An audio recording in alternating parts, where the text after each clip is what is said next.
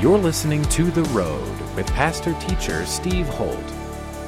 And so I'm advocating an intellectually deep, historically faithful, robust faith based on scientific and historical evidence, based on God's character, based on the supernatural, based on solid theology, based on who God is, based on faith and reason, and based in the sola scriptura, the great maxim of the Reformation 500 years ago scripture only.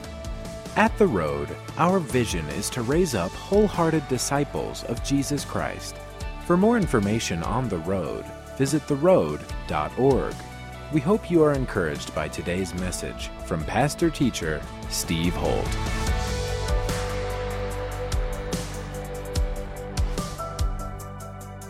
We're looking at loving God with all of our heart, soul, mind, and strength, and, and that being the key to everything. So, in that sense, it's directly proportional to what we do by who we are and what we become through loving Christ with all our heart, soul, mind, and strength. And we've been talking about this for a few weeks.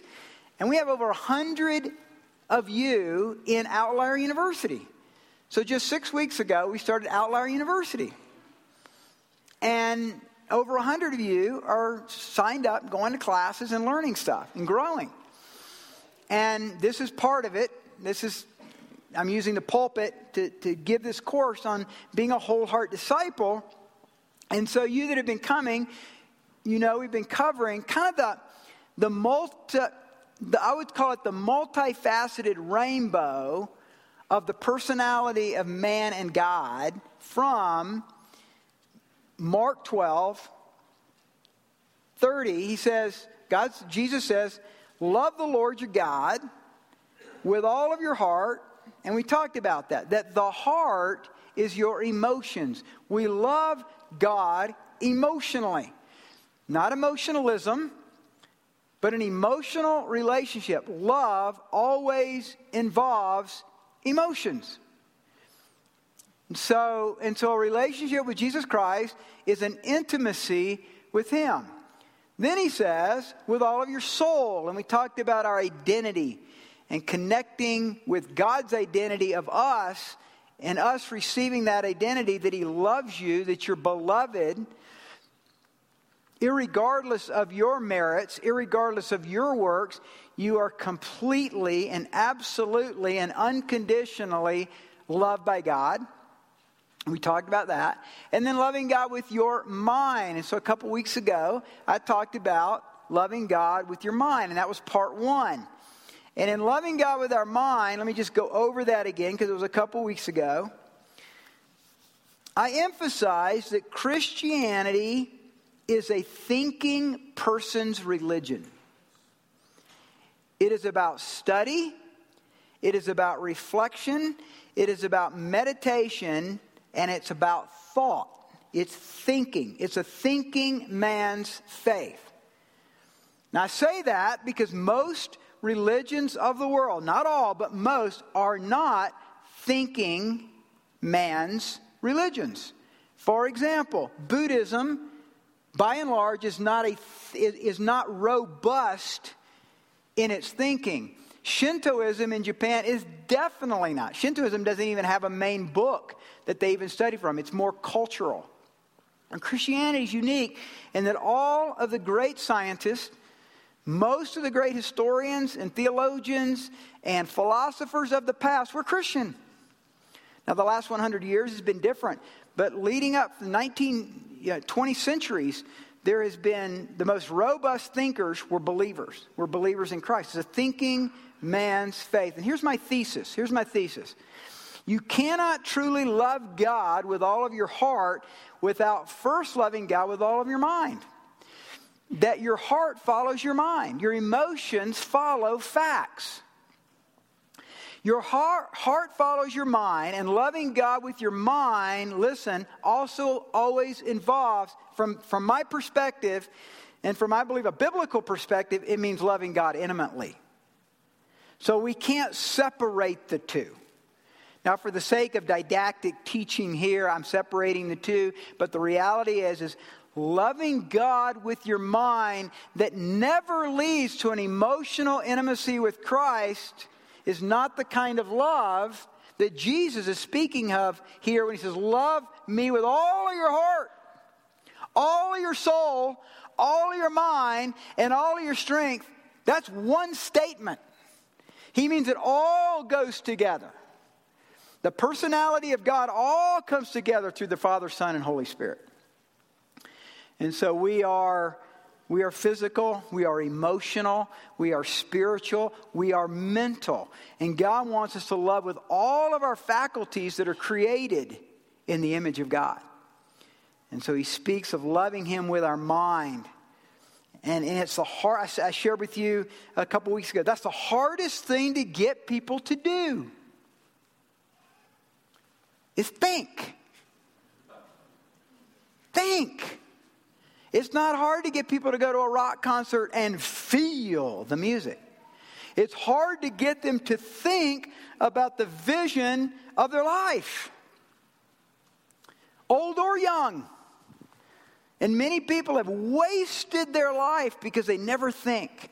And so they and so they just trip up one emotional fix after another or what's the latest thing happening in the culture and they're fashionable but they're going nowhere.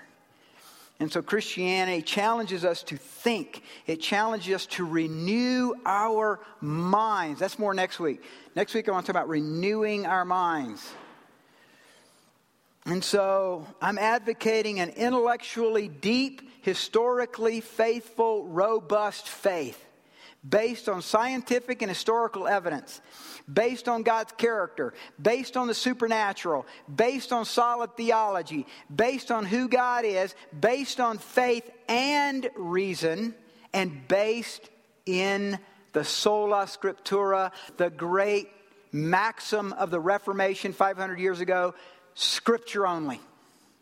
Scripture only. That we base our faith at the road at Chapel Hills in this book. We believe it's inerrant. We believe it's infallible. And we believe it's for life change. That when we read it, when we study it, when we reflect on it, and it starts changing our minds, it changes our hearts. And when it changes our minds and our hearts, it changes you. And that's exciting stuff. And that's the adventure before us. So, three weeks ago, I gave you the first reason why we love God with all of our mind. And that's because we are in a spiritual battle for our hearts and minds. So look, if you have your Bible, look at 2 Corinthians chapter 10. I'm just going to briefly go over that again because it's been a couple weeks. We had the men's retreat, and I had to go out and shoot Bambi. So, but 2 Corinthians 10, 3 through 5 For the weapons of our warfare are not carnal, but mighty in God for pulling down strongholds, casting down arguments, every high thing that exalts itself against the knowledge of God, bringing every thought into captivity to the obedience of Christ. The issue here is that. That our, our hearts are changed by our minds, and strongholds are built by the way we think. And all of us come out of backgrounds where our thinking is warped. We heard stuff from our dad. We heard stuff from our mom. We heard stuff from our college professor. Wherever it came from, this world and the way in which this world thinks is not the ways of God. And so there's strongholds that get built up, ideas,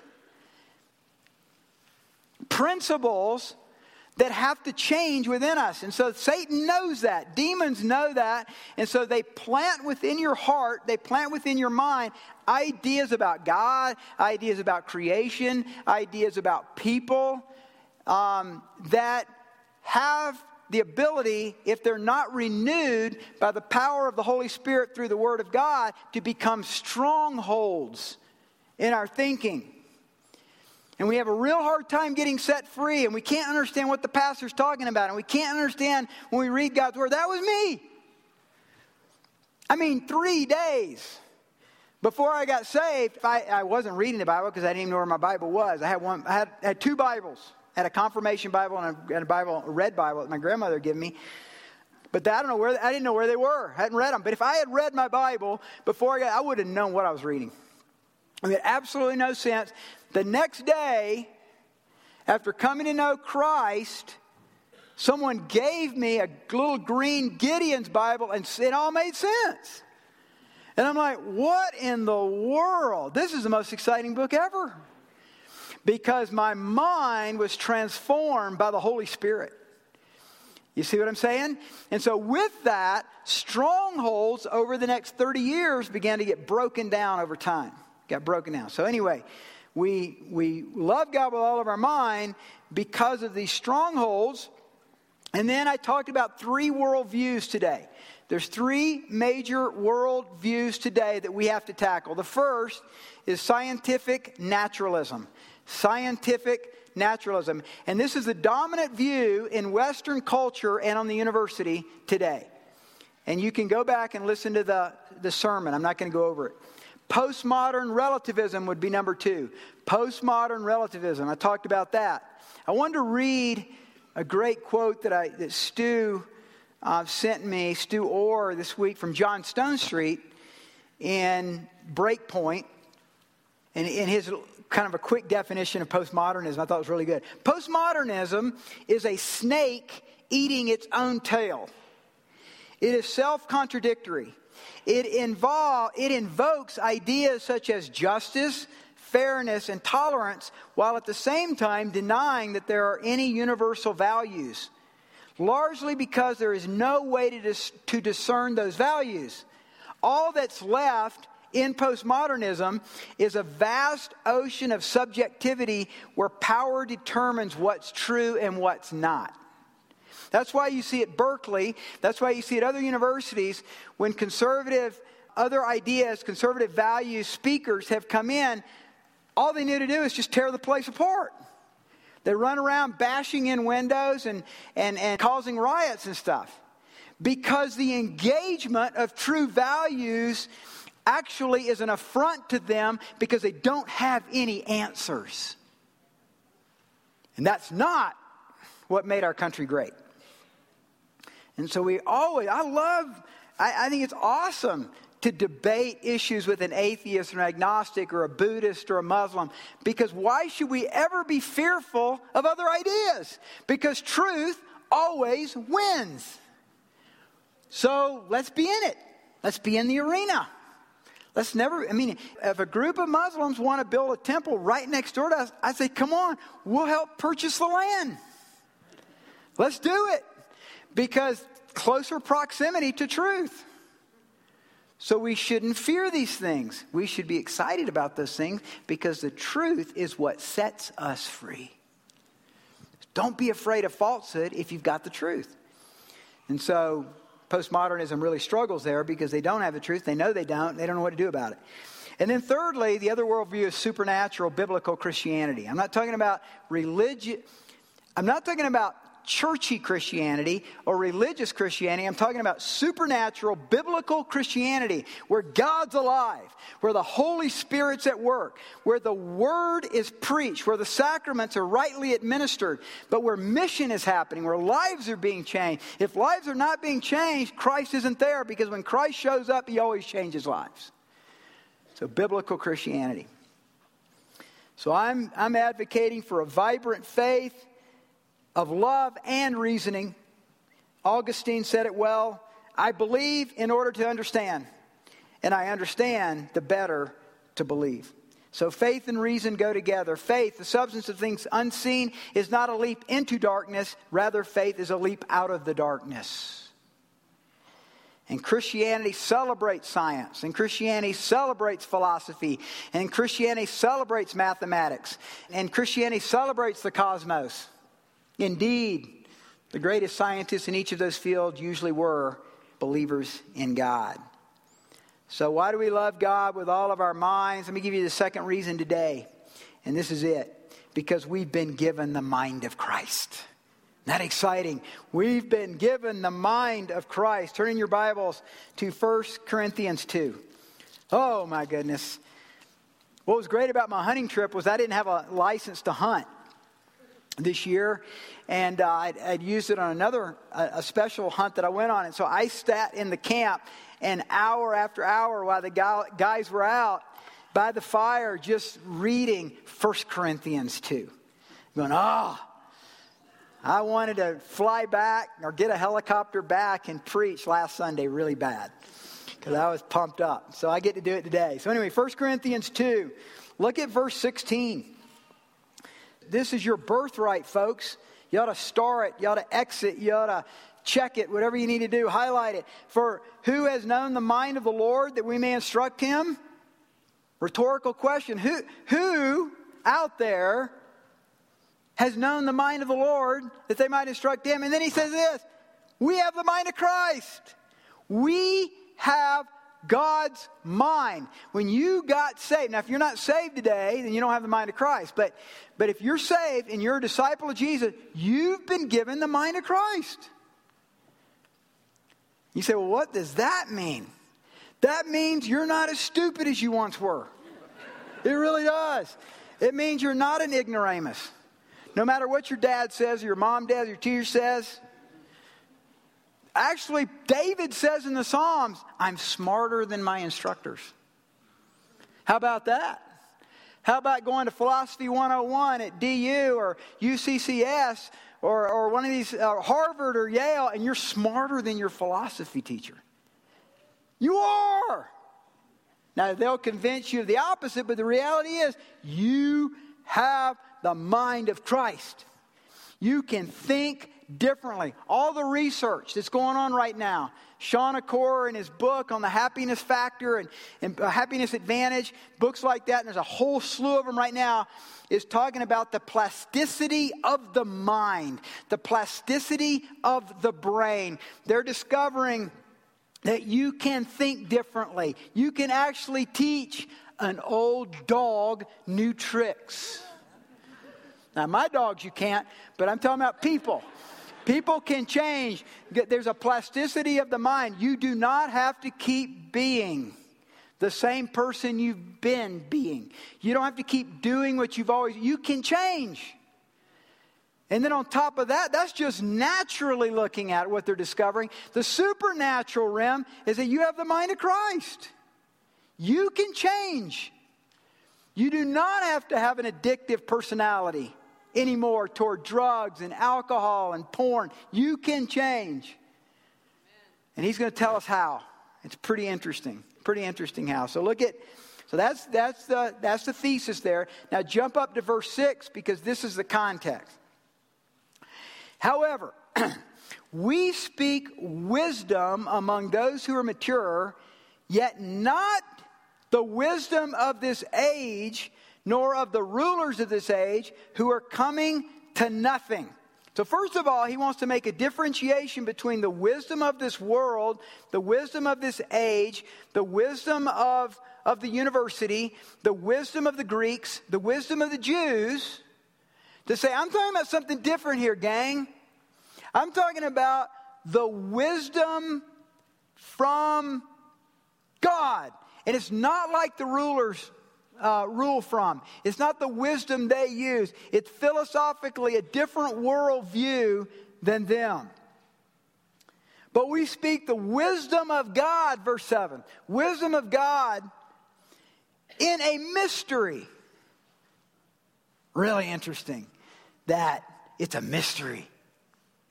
By the way, when you're in situations where you can't answer someone's question about God or about the Bible or about creation or evolution, or something, it's fine to say, I'm still working this stuff out. It's a mystery. I, am trying to, I'm, I'm, gaining ground on that. I don't know what the right answer to that is. It's, it's a mystery. And so even Paul, the most learned man of his time, when the Bible was written, said it's a mystery. The hidden wisdom, which God ordained before the ages for our glory, which none of the rulers of this age even knew about. For had they known, they would have not crucified the Lord of glory. You know he's talking about here? He's talking about prophecies. These, these hundreds of prophecies in the, from Genesis to Malachi. In the book that the Jews had at the time, they didn't see the Messiah. They couldn't see the Messiah. That's the God of this age. Even Paul would say, I didn't see it. I was a Hebrew of Hebrews. I was a Pharisee of Pharisees. I didn't see it either. But then God revealed it. Well, how? Because God initiates.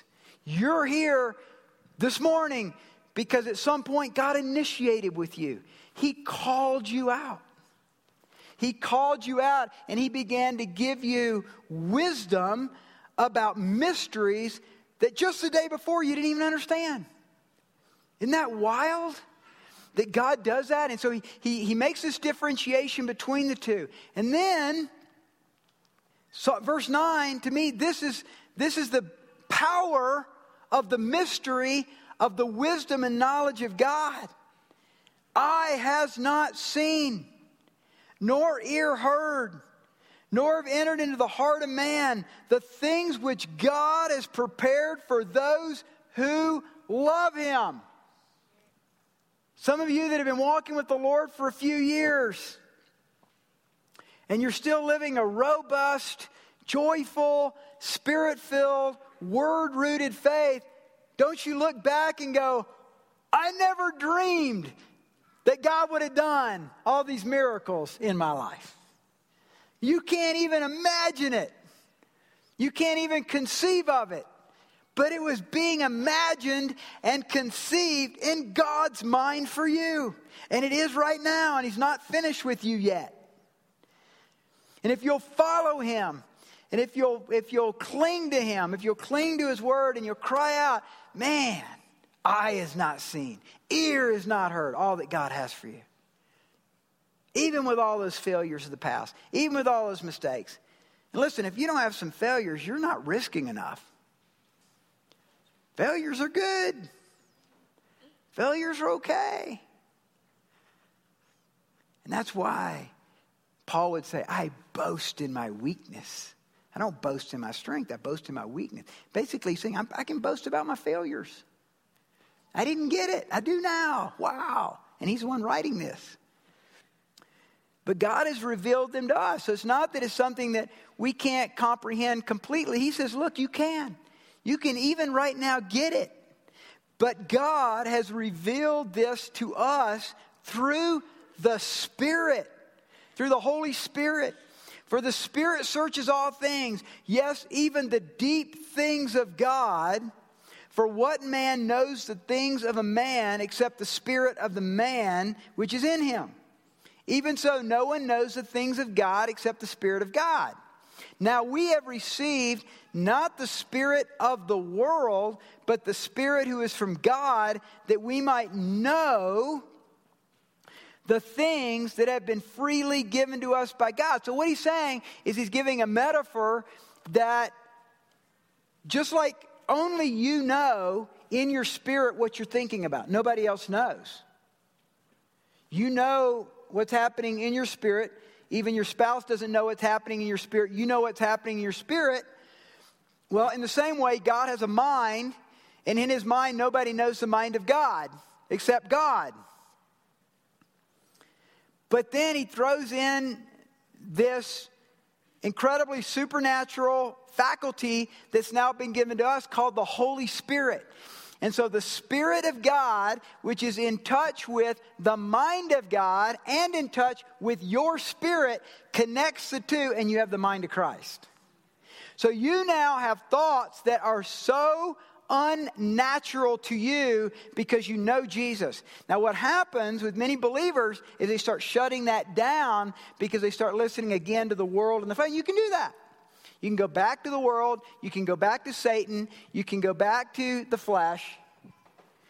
And now, and that's what we're going to talk about next week, that's why you have to renew your mind.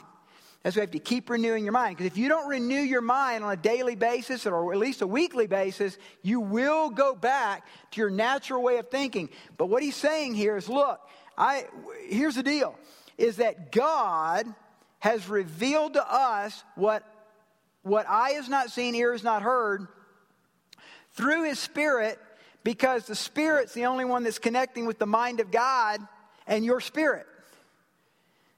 Now, if you're not a believer in Christ this morning, if you've not given yourself to Christ, if you've not allowed Christ to give himself to you, you don't have a clue what I'm talking about. You can try till the cows come home, just like Martin Luther did, which we'll cover when we get to Luther. Luther did everything the medieval church told him he needed to do to be holy and to be righteous, and he came to the conclusion that God hates me and I hate God. That's where many agnostics and atheists are today because they're trying the wrong way. They're, they're giving themselves to a self effort of self merit to somehow find God. Never works. Rather, they have to surrender to the grace of Christ by faith. And the righteous, Romans 1 18, the righteous shall live by faith. So look at verse 9 again. Three things, three ways that our minds are renewed. Three ways that our minds are renewed. Three ways that we have the mind of Christ. The first is eye has not seen nor ear heard perception, perceptional knowledge, your five senses. You can now hear, feel, touch, see stuff you never could before. It's accentuated now. I would call it the spiritual sixth sense of the Holy Spirit. My wife and I, and some of you that have been with me in some certain circumstances, many of you in this room would attest to this. We have gone into houses where we can feel the demonic. You can feel it. You can feel it in worship in this room sometimes. We come into this room and you feel the power of the Holy Spirit. You feel something's happening here. Sometimes you do, sometimes you don't. But, but God begins to give you a perception of your five senses, and He gives you a sixth sense about things that you didn't know before. We have a number of Christian counselors in, on our team here at the road, and they know. They'll tell you, man, they, don't, they can't explain it, but they're listening to someone talk, and they know what the problem is. They got a word of knowledge, they got a word of wisdom, they know what's going on there. That is this whole idea of eye is not seen nor ear heard. Can't be natural, it's supernatural. They can't really even explain it, but they just know in their spirit about what the issue is. Then he says, nor have entered the heart of man. I would call that conceptual knowledge. So this is reasoning, this is intellect, this is study, this is being an ardent student, this is reading. You know, sometimes you can read a passage and on a superficial sense, it speaks to you, but then you should do a word study. You should learn how to use a commentary and read other stuff. And you go, oh man, I was totally off on what this verse is talking about. That's called conceptual knowledge. That's, that's building on concepts. So there's perception, but then there's conceptual. And then he says, the things which God has prepared for those who love him. That's spiritual. You need all these perceptive ability, conceptual ability, and spiritual ability. That's the mind of Christ. Isn't that exciting? You have that. You have that. This is what C.S. Lewis, in his classic book, Mere Christianity, writes God is no fonder of intellectual slackers than of any other slackers. They're all slackers.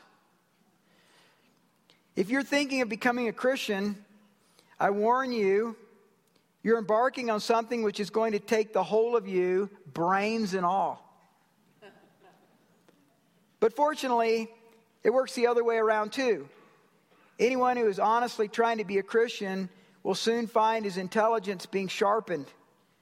One of the reasons why it needs no special education to be a Christian is that Christianity is an education in and of itself. That is why an uneducated believer like Bunyan was able to write a book, The Pilgrim's Progress, that has astonished the whole world. Little cobbler, John Bunyan. Martin Luther, peasant son, changed the world. God uses most often the uneducated, He often uses the ignorant, He often uses the stupid to change the world because they know they're stupid. Some of you struggle because you think you're so smart. Now, by the way, nobody else does, but you do. And when you finally humble yourself and realize that nobody really gives a rip about how many degrees you have or if you have a D or an M after your name, you might actually start to become significant in the kingdom of God. Because the kingdom of God is based up and is based in humble people who submit their minds to Christ. And they begin to say, you know, I'm not so smart after all, but he is. And I'm going to follow after him. And Lord, I know a lot about astrophysics. I know a lot about mathematics. But you know what, Lord? I want to know you, the creator of astrophysics, the creator of the cosmos. Because when that starts to happen, oh, oh, your heart and your mind get set on fire. And that's revival. And that's what Jesus is saying when he says, The hour is coming and now is when the true worshipers will worship the Father in spirit and truth. For the Father is seeking such to worship him. God is spirit, and those who worship him must worship him in spirit and truth. So, how do we renew our minds? Starts here. And I'll talk about this with the men on Tuesday morning. I'm going to talk about some things that are significant for you guys on Tuesday morning. But in brief, to all of us here, it starts here. It starts with reading God's Word, being in God's Word. God's Word has this supernatural ability to discern your heart and mind. So look at Hebrews 4. So turn to the right, and I'll close with this. Hebrews 4:12. This would be a great verse to memorize. Great verse to memorize. The Word of God is living and powerful and sharper than any two edged sword, piercing even to the division of soul and spirit, joints and marrow. It's a discerner of the thoughts and intentions of the heart. So he's comparing it to a two edged sword that would pierce into someone's torso in a sword fight. That the word is like that, it's two edged, and it comes in and it actually pierces soul and spirit. It actually, it actually pierces heart and mind. And it starts to change your thinking. And so that's how we get renewed, folks. That's how we get renewed. You've been listening to The Road with pastor teacher Steve Holt. We hope you have been blessed by today's message. To connect with us further, visit theroad.org. If you are walking through a difficult time, we want to pray for you. Go to theroad.org, click on the Ministries tab, and go to our prayer page to send us your prayer request. Thanks again for tuning in today, and be sure to listen to the next edition of The Road with pastor teacher Steve Holt.